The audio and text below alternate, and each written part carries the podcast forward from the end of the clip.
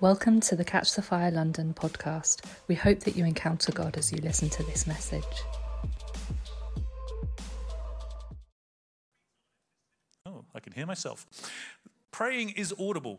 And so praying in your heart is not what the Bible defines as prayer. That is communication with God, but it's not prayer. So I'm going to invite you to say it out loud, because that is prayer.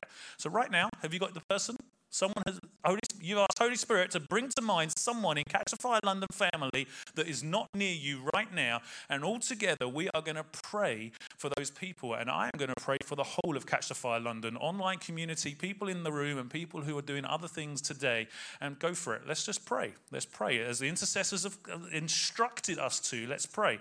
And I want to hear you. Please, can I hear you praying? Because praying is an audible utterance. And so, Father, right now, we bring to you every single person in Catch the Fire London family. I'm especially thinking of Alistair and Abigail and Alexander, as they are suffering right now with COVID in America, and all three of them have symptoms of COVID. We speak life into them right now. We speak healing into their bodies. We speak to you, little Alexander, and we command that your airways be free of mucus and free of inflammation, that you would rise up and that you would be healed right now in the name of Jesus at 10 to 12 UK time, which I think is 10 to 6 where you are. We just speak life into you in the precious name of Jesus, that the blood of Jesus Christ would be your inheritance in this moment, that you would see relief from the symptoms of COVID, and that everything that has come against you in the last few days would just be wiped off of you. You would have no consequence and no hangover, no long-term effects, that you would be completely healed, completely sozo, completely brought back together. We pray blessings on the Foreman family in Jesus' precious name. Ooh. Why don't you just shout out the name of the person you've been praying for? Ah, I heard Chloe. Louis. Yeah, Louis's not well today. Anyone else? Serena. Yes. Come on, shout them out all together. Yeah, come on. These are people in our family. All right, you can take a seat. When you call out to me and come to me in prayer, I will hear your prayers. When you seek me in prayer and worship, you will find me available to you. If you seek me with all your heart and soul, I will make myself available to you. We've got to learn how to pray better, people. We've got to learn to be consistent in prayer. We've got to learn to be faithful in prayer. We've got to learn to treat prayer as a priority, because it's a privilege to be able to come to the Lord of Lords and King of Kings and speak to him, knowing that he's hearing every word, knowing that he's with us in every moment. That is a privilege. Okay, come with me, open your Bibles to 1 Corinthians chapter 1.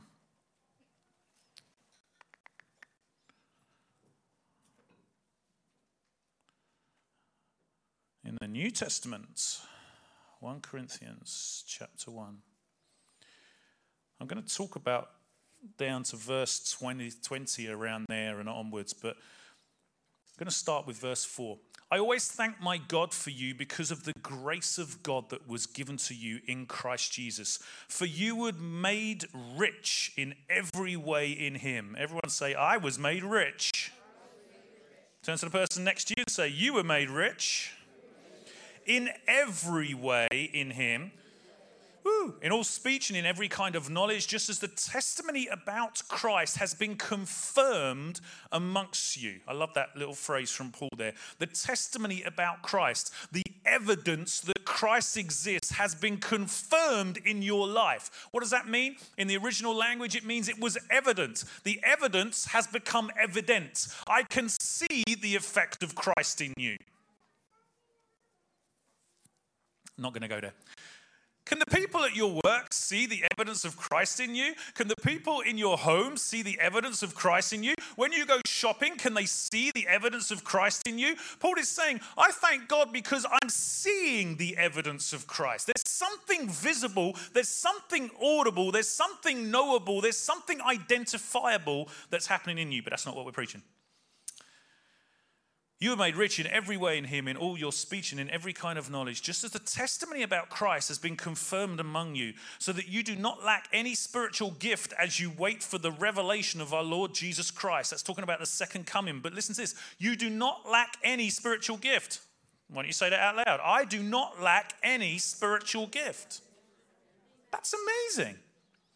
He will also strengthen you to the end so that you will be blameless on the day of the Lord Jesus Christ. God is faithful. Everyone say, God is faithful. God is faithful. By whom you were called into fellowship with his Son, Jesus Christ our Lord. Verse 10, I urge you, brothers and sisters, by the name of the Lord Jesus Christ, to agree together to end your divisions and be united by the same mind and the same purpose.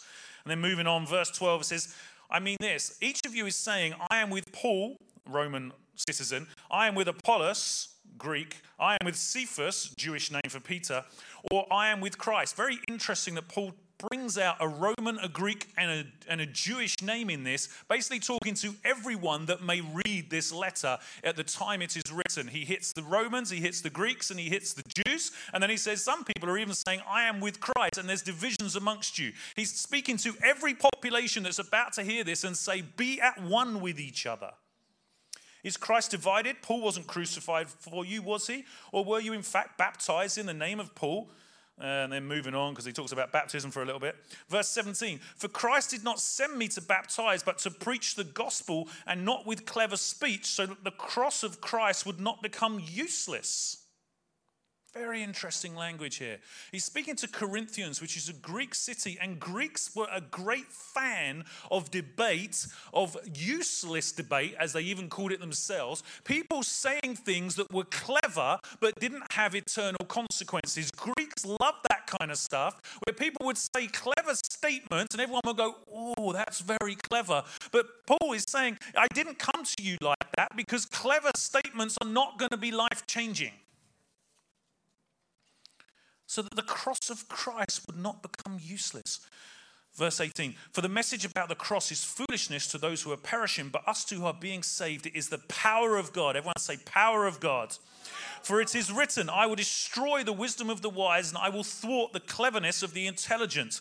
Where is the wise man? Where is the experts in the Mosaic law? Where is the debater of this age? He's again talking to Greeks, Hebrews, and Romans in this statement. Where is the debater of this age? Has God not made the wisdom of the world complete foolish? For since in the wisdom of God, the world by its wisdom did not know God, God was pleased to save those who believe by the foolishness of this preaching. For Jews demand miraculous signs and Greeks ask for wisdom, but we preach about a crucified Christ, a stumbling block to Jews and foolishness to Gentiles. But to those who are called, both Jews and Greeks, Christ is the power of God and the wisdom of God. And so we're going to do a little series at the moment where each person is going to come up and they're going to talk about what their core message is. Now, I don't know if you know what your core message is, but you should know what your core message. And a core message is defined by, if I came up to you and said, preach, it's your turn. You would know what you were going to preach because it's your core message. It's your go-to message. It's the thing that's changed you the most. I want you to start thinking, what is my core message? Because my core message, as we were doing this, and all the leaders are going to come up and they're going to preach core messages and they're going to talk about what it is, the thing that's changed them the most, the thing that, if you squeeze them, this is what pops out. So Chloe, it's probably going to be the Holy Spirit and intimacy with the Holy Spirit. When you squeeze Chloe, that's what pops out. And so as I was the one that came up with this idea, I thought I should actually answer the question for myself. And I'm like, so what is my core message? And I was thinking about that, and I'm like, I think it could be the Father Heart message. You squeeze me, I'm talking about the Father. I'm often squeezing you because I'm trying to be a father in your life, and hugs are all part of that. The sonship message is a core message of mine. Healing of the heart. I really love healing of the body as well. It's another thing that if you squeeze me, that's what pops out. It's what I talk about a lot, because close healing. And I kind of came round to the fact that my core message is probably the presence of God. If you squeeze me, and you've heard me say this a number of times over the last 2 years, because God has given us the mandate to be in charge of this community of Catch the Fire London. He's given us the leadership of Catch the Fire London. And so over the last couple of years, we've been refining and defining exactly what it is that God has called us to do in this community of Catch the Fire London. And as you know, because I've said it a million times recently, the presence of God, it's about the presence of God. We are obsessed about the presence of God. Everything that the staff have been told to do, everything that the volunteers have been told to do, it all should revolve around the presence of God, because the presence of God is what we personally have been told to come and bring into the body of Christ. It's the core message of Chloe and I. And so I prepared this message about the presence of God, and then yesterday God changed it.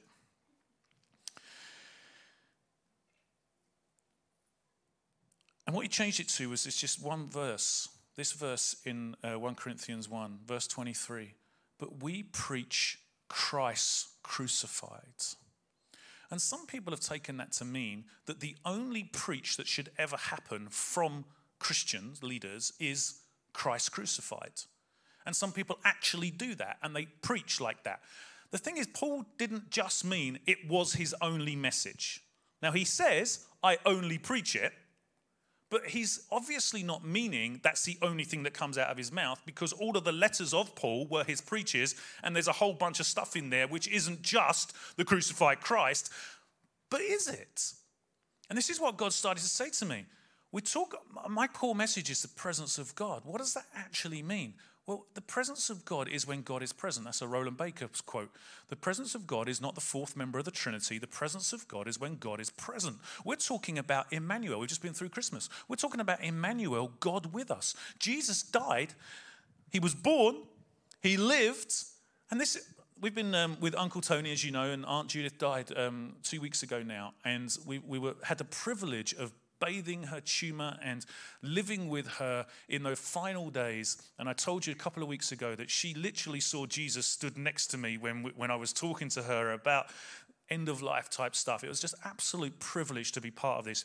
But we've been talking to Tony a lot, and Tony has a history of very traditional church and some other bits and pieces thrown in there, which cause him to think that Christianity is all about Jesus being a really nice guy.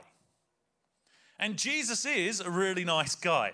Jesus is an amazing person. There are some people who think that he's just a really wise guy. There are some people that think that he just came out with prophetic statements. Like Muslims, for example, chatting to a Muslim when we were at Latimer a number of weeks ago in November. And he came up to me and he says, yeah, I believe in Jesus. He was a prophet. What he said was supernatural. And the thing is, lots of people have opinions about who Jesus is, but all of those opinions are probably true, but limited, because he is the crucified Christ. He's not just a crucified prophet. He's not just a crucified nice guy. He's not just a crucified wise guy. He's not just a meek and mild, loving person that got crucified. He's the crucified Christ.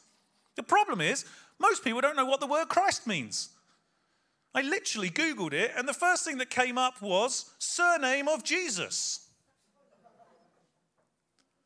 And so most people in the church don't know what the word Christ means, which is from the Greek Christos, which is from the Hebrew Mashiach or Messiah. It's the anointed one. Okay, so what does that mean? Why was it that he preaches Christ crucified? Why wasn't it Jesus crucified? Why wasn't it the Son of God crucified? Why did he focus, Paul, so much on this word Christ? And if you read his letters, he talks about Christ, Christ, Christ, Christ. There's this something special in the word Christ. Now, for those of you who don't know the history, the word Christ or Christos or Mashiach, Messiah in the Hebrew, is something that didn't just happen and everyone understood it. It's something that evolved in Hebrew thinking over a couple of thousand years. And so two very important messages started to emerge in the Hebrew Old Testament. One of them was about what they call substitutionary atonement, that there would be someone who took the sin of the world. He took the punishment for all the sin. But at the same, so that's this substitutionary, there's this sacrificial lamb dynamic emerging in Hebrew understanding as God is relating to his people over thousands of years. And then you've got this other dynamic, which is the son of David, the king. He is the king of kings. He is the Hebrew, even the Jews today, they talk about the reign of David being the perfect reign. Now, it's interesting on one level because there's some really nasty stuff that happened in the reign of David, Bathsheba and all of that kind of stuff. But there's something about the reign of David that created a hope because he was a king and he was a prophet and he was a priest, he was a worshiper, he was a prayer and he was a prophet. You've heard those three dynamics rumbling around Catch the Fire London a lot in the last couple of years. There was something that emerged in Hebrew thinking when they thought back to the person of David, which started to give them hope that God was going to send this another version of the King David who ruled and reigned with fairness and with love, and he was the most successful conqueror that the Hebrews had. There was something happening in the Hebrew thinking that was saying, someone else is coming, someone else is coming. And then the prophets speaking into that, and you've got all of these prophetic words about the second, we now call the second coming of Christ. But it was also merged with this idea of a sacrificial lamb. Why am I saying all this? Jesus is more than any of us have experienced. But he is also the King of Kings. He's Christ, the sent one. And he was sent with purpose when he was anointed. This whole idea of Mashiach is when in the Old Testament, Samuel and other prophets would go up to people who were going to be anointed as kings. They pour oil on that person. They would anoint them. And that's what the Mashiach word was used for, anointing a king. It wasn't anointing anyone and anything. It was about anointing royalty. There's something about the royalty of Jesus which we need to understand today, because this is what God woke me up in the middle of the night talking about. He is the son of David. He is the king. He's the sent anointed one. He's also the one who was substituted into our place so that we didn't have to die. He died for us. And so we've got this idea that he's the crucified Christ. And Paul's preaching, I will preach nothing other than a crucified Christ. So we're focusing on this word Christ. And I need you to hear, because the world just thinks he's a nice guy, that he's God. He's the King of Kings and he's God. So we've got this idea of Christ, and I'm moving on quickly. And then he preaches nothing but a crucified Christ. Jesus, we just celebrated Jesus being with us, but Jesus was crucified. But the question is, why? So he could fulfill the prophets, yes, so that he could do a lot of things regarding the Old Testament understanding of this substitutionary atonement, yes. But he also is the King of Kings who became man, lived a perfect life, and then was crucified. But the idea that he was crucified begs the question, why? And that is what we live in now.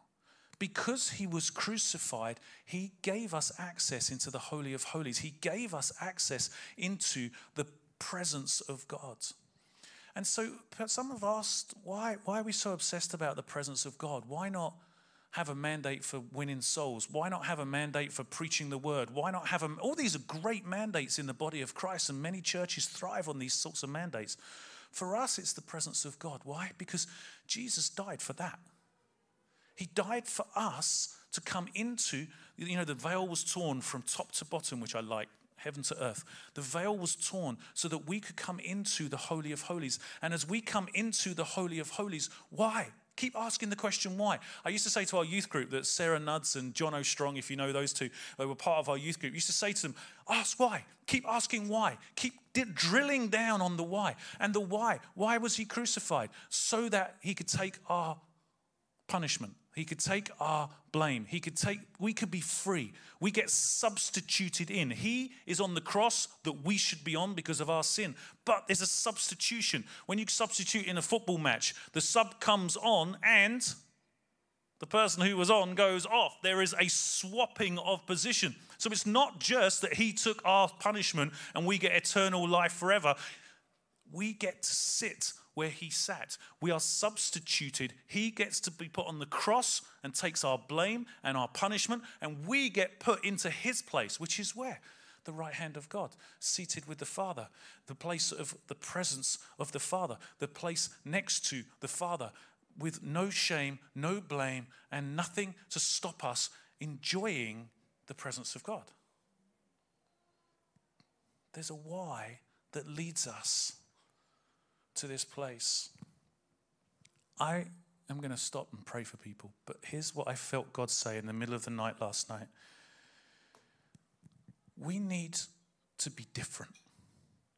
And Chloe and I are ramped up at the moment. As you know, we've been through a really hard time for a few weeks going through this end-of-life stuff with a relative. But we are ramped up. What are we ramped up about? The presence of God, when we understand that Jesus died to allow us to be substituted, he's the King of Kings. It wasn't just a nice guy that died. He was God who died, who sacrificed himself. He said on the cross, didn't he, do you not think that I could bring a multitude, a legion of angels right now? I don't need to be here. I'm not forced to be here. This isn't against my will. I'm choosing the cross. There was a Martin Lazoire song from years ago. He chose the cross with every breath, the perfect life, the perfect death. He actually chose to be in that place, but he chose it for purpose. He chose it so that we could swap, so that we could become one with Christ and we could actually be in that place, resurrected in Christ and in the presence of God. But the thing is, it's not just an ethereal concept. And I said this about 6 weeks ago here. I feel like some people think the presence of God is an optional extra. And the thing is, it's not. It shouldn't be an optional extra. If you don't have the presence of God in your individual day-to-day, minute-by-minute, second-by-second life, you should know that. You should ache. You should feel wrong. It should be really noticeable. I've seen the evidence, what Paul just said. I saw the evidence of Christ in you. There's evidence, there's a testimony of Christ in your life. There should be something different. You should be a better employer because of Jesus being present in your life. You should be a better employee. You should be a better spouse. You should be a better boyfriend, girlfriend, mother, father, friend, worker. Whatever it is that you do in your life, it should be completely supernatural because the presence of God is so vital in our lives.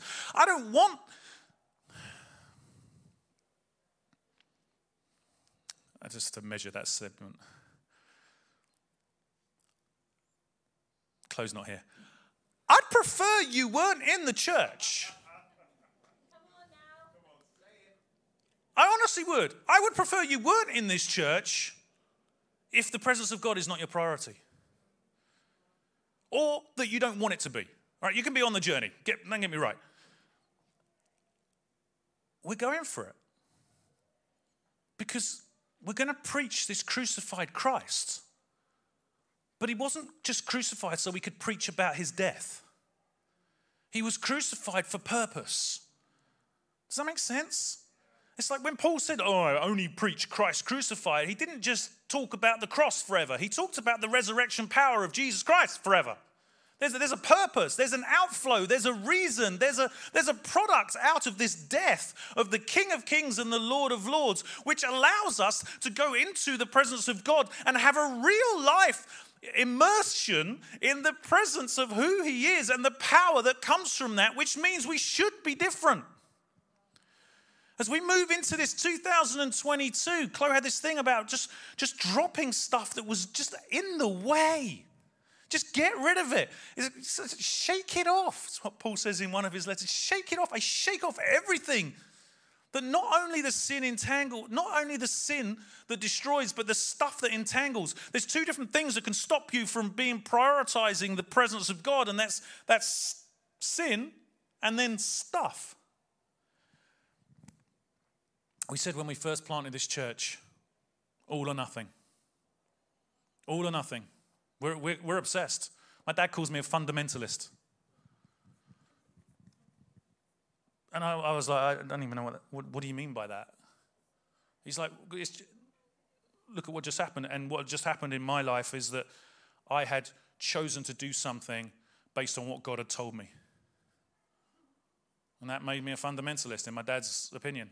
I'm like, all right, sign me up. I'm happy. If that's your definition of fundamentalism, that's me.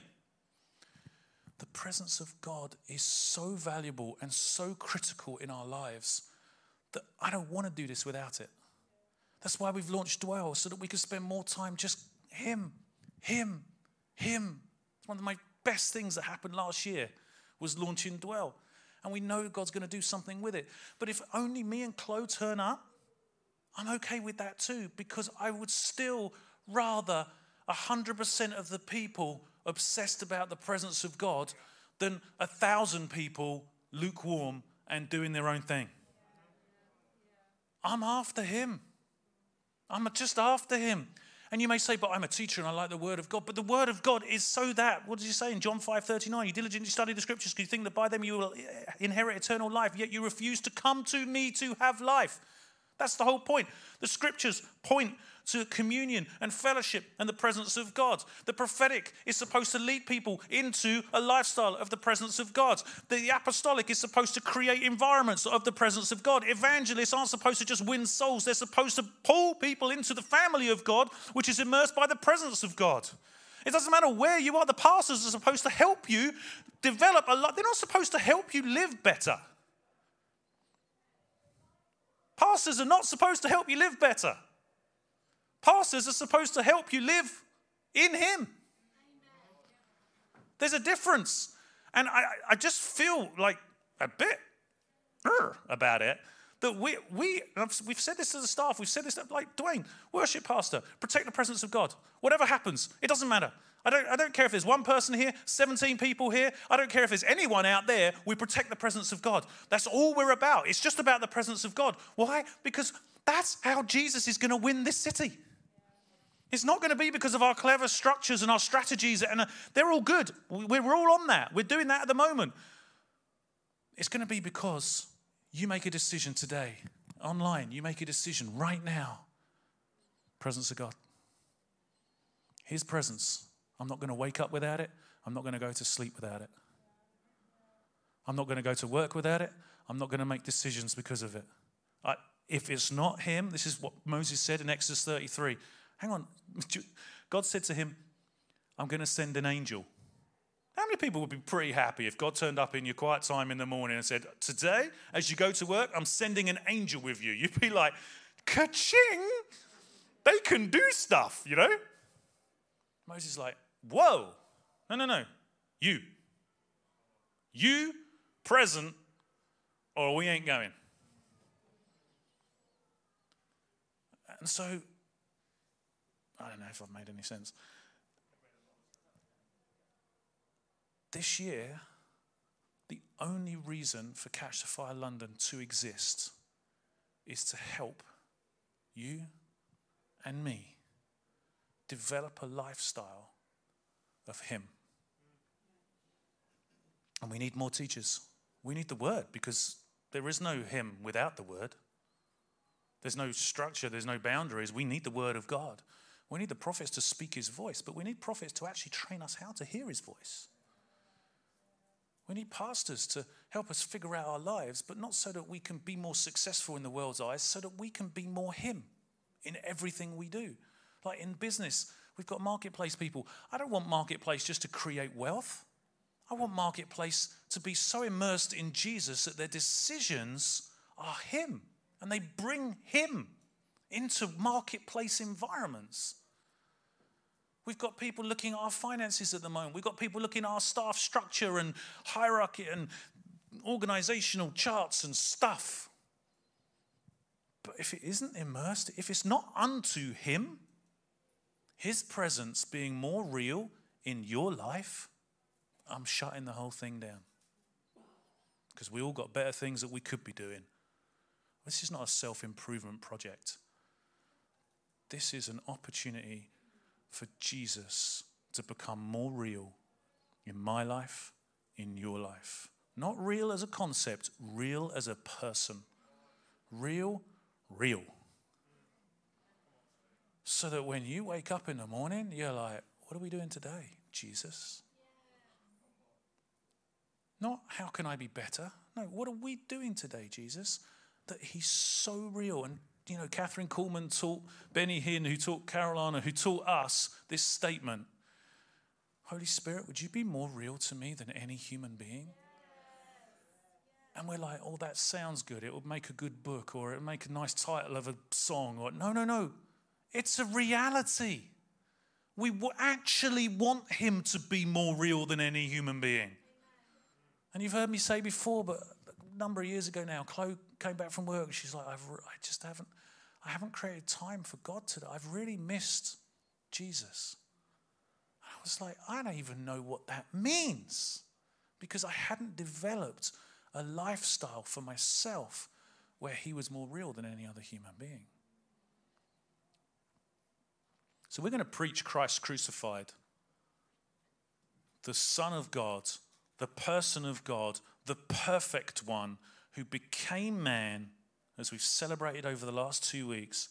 He became human, and then he died. He was killed because he said he was God. That's why the Jews killed him, because he said, I am. And then he was resurrected. We preach Christ crucified for purpose.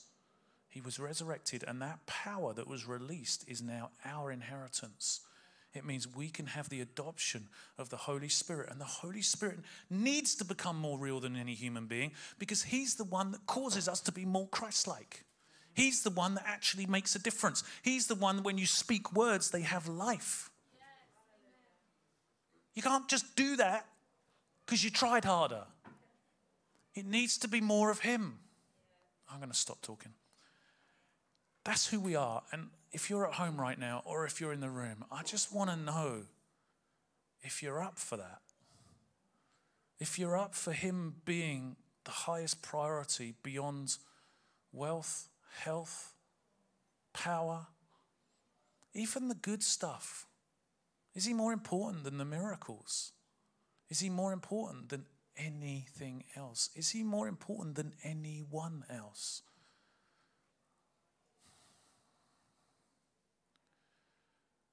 I've got a friend whose son, at the age of very little, 3 I think, went to be with Jesus. And the mother said to me about, 3 months before he died, I don't understand. And if he dies, I'm not sure I can understand. But I can't remember exact words, but what she said to me was, it will be okay. If God takes my son home, it will be okay, because he's more important than my son. I was just crying. I'm like, I don't even know how that becomes a reality. Is Jesus more important than the most important thing in your life? And if that's you, if was it the centurion said, I believe, help my unbelief? It's just an interesting prayer, isn't it? I believe, not really. But if your desire is to have him first, then that's all he needs. He doesn't need you to be there yet. He just needs you to have that insight. And if that's your desire, or you know that that's a consuming thought, and you don't get it right all the time, and you slip up, and you make mistakes, and you say things you shouldn't say, and you need to repent to your wife again. Sorry, that's just me. You don't do it all right, but you want to. You want him to be more real than any human being. You want the presence of God to be the driving factor of your decisions, of your agenda, of your hopes and your dreams. If that's you, I'm going to ask you to stand. And if that's you at home, I'm going to ask you to stand at home, because this isn't for me. I don't need to see it. This is for Jesus. If you are willing, I'm going to shut my eyes. If you're willing to become obsessed about him being present in your thoughts, in your hopes, in your dreams, in your finances, in your family, in your parenting, in your relationships, in your friendships, in your businesses, in your There's people in this room who are going to make millions for the kingdom. But I'm telling you, I don't want it if it wasn't made by him.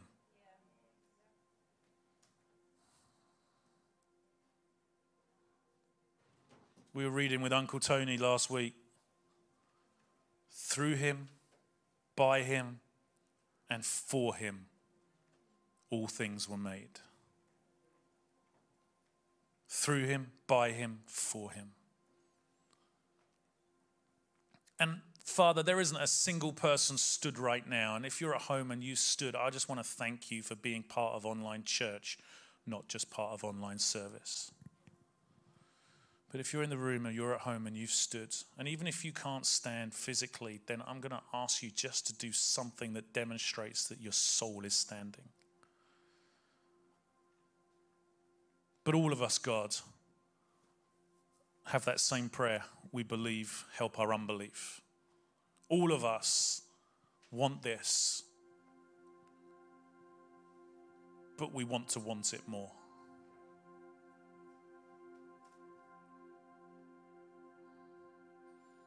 And I'm just going to pray, and I'm just going to keep praying, but if you agree, then I'd love to hear your amens. Father, I choose to repent where you haven't been a priority. I choose to repent where I haven't put you first. I choose to repent where even good things have clouded my attention and focus on you. I love what Rita said. I want to be a Martha so when he's in the room I can be a Mary. Jesus, we're so sorry, but we also repent where you haven't been the first priority. We're sorry where we have minimized you as a good man, a wise man, a prophet, an exceptional human being. And we haven't seen you as the Christ, the anointed one of God, the King of Kings, the Lord of Lords, the one through whom all things were made, the one by whom all things were made, the one for whom all things were made. And we ask right now, Holy Spirit, that you would awaken within us that desire, that ability, that all-consuming purpose to put you first. And right now I'm going to ask all over the room and all over the UK, as people all over this city of London, as people connect to this prayer, I'm going to ask you to start to, there's that song, we fall down, we lay our crowns at the feet of Jesus. We've fallen down in our pride. We've fallen down in our lack of humility. We've fallen down in any way we haven't put you first, God. We have repented. And I'm just going to ask you to start to lay crowns at the feet of Jesus right now. And those crowns today are the crown of your family, the crown of your future, the crown of your finances, the crown of your decisions, the crown of your hopes, the crown of your dreams. I'm just going to ask you right now, physically if you can, just to lay them at the feet of Jesus, to put those things down, to put down everything that is not just him. And I almost felt people arguing, it's like, but this was for him. But if it's not him, it's still an idol. It could be ministry, it could be gifting, it could be anointing, but if it's not him first, it's still an idol. So we repent for all idolisms, God. We repent where we've put fame, fortune, ministry, miracles, raising the dead, whatever it may be, we repent where that has come first, and we just say, Jesus, you. When you say that, Jesus, you. And this is weird, but I just had this picture as people are at home, people in the room. I just saw you bow. There's a revelation right now of the kingship of Jesus. And it causes us to lower when we're in the presence of royalty.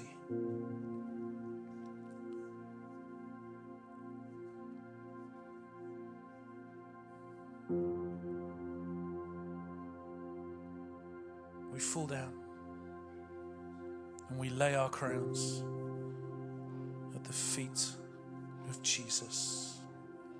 At the feet of Jesus. And Chloe preached 2 years ago. I want to be so caught up with his presence, bowed low, Mary posture, that when I get to heaven, I recognize his feet. Do you remember that preach? I want to recognize his feet. I want to recognize your feet, Jesus. And Father, as we have repented for idols and we've repented for not putting you first, and we've laid down everything else, good and bad. We just laid it down. Why don't you just open your hands right now? Face down, but open your hands right now as a gesture that they are empty towards the feet of Jesus. We bow. We bow. We bow.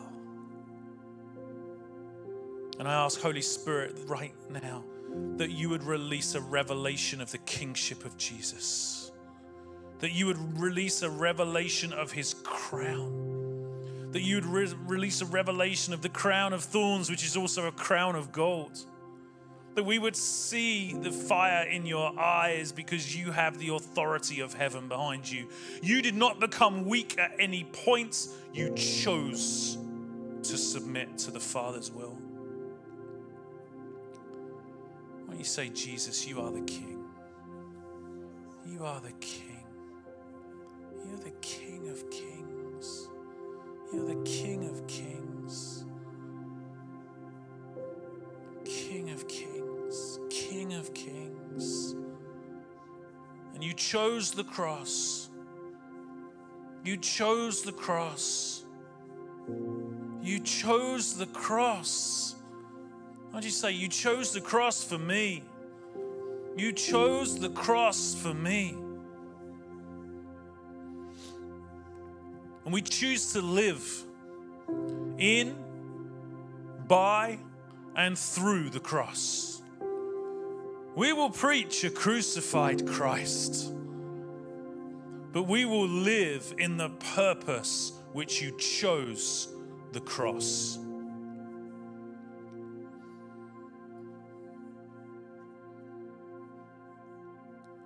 Father, as we make room for you, I just ask that you would commission your angelic hosts to come into homes and into businesses, to come into emails and into Zooms, that you would be real, tangible, audible, visible, knowable. We put you first. We put you first. And I challenge everyone who's listening to this to put him first on the way home, to put him first in a conversation, to put him first before you start work, before you start every moment of your work, before you start with your parenting when you get home, before you start cooking the meal, before you start. And Father, we just ask that you would become so real in the minutiae of life, that you would become so real in the smaller things, not just the bigger things. We thank you, Lord, that you have led us to be a people who say yes to you. But we want to say yes in the smaller things. We want to say yes, and we just lay down the excuses. Why don't you just throw some excuses on the foot of Jesus? Just no more excuses. No more I was busy. No more I was provoked. No more excuses. We choose you first, Jesus. We choose you first.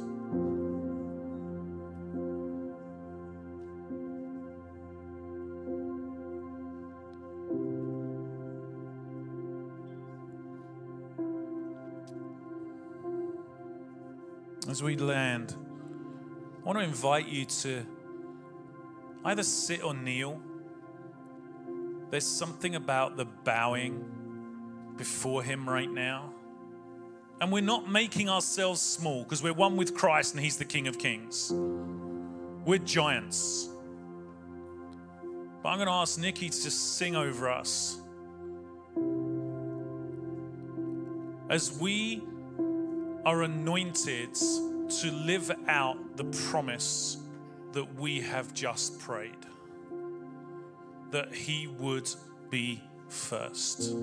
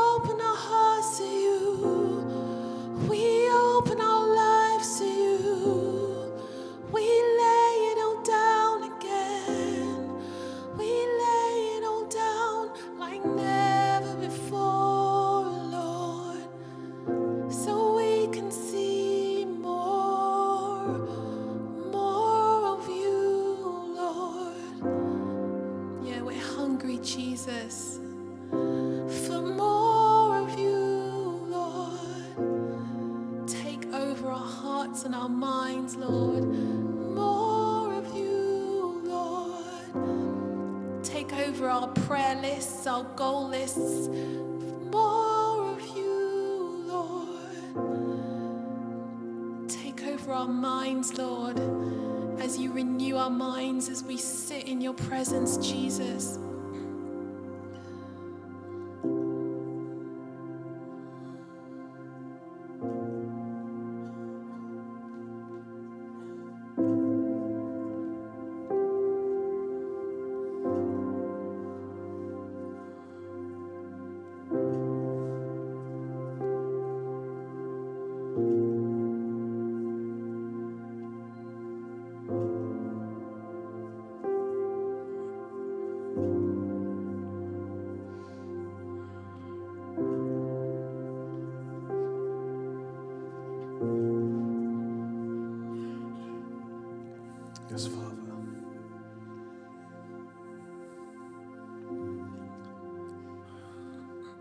So, Father, would you open our eyes, open our hearts and open our ears, that we'd see the fullness of Jesus, that we'd know the fullness of Jesus. And that, God, as we go out from this place today, that we wouldn't just preach Christ crucified, but we would live Christ crucified. We would speak Christ crucified. We would look like Christ crucified. That we would be Christ crucified. In your mighty name. Would you do it, God? Amen. If you're still in that place with him, then stay in that place with him. But we're going to formally close the service here. And so for those of you online, thank you for tuning in today. Thank you for stopping by. If you're watching this on Catch Up, then bless you as well. And like Stu said earlier, there's a difference between attending online church and doing online church. And so if you want to watch the service, that's great. But if you want to be part of it, engage, receive, respond, message us. Stay connected. So bless you guys. Thank you for tuning in. We can kill the feed now, Yaron.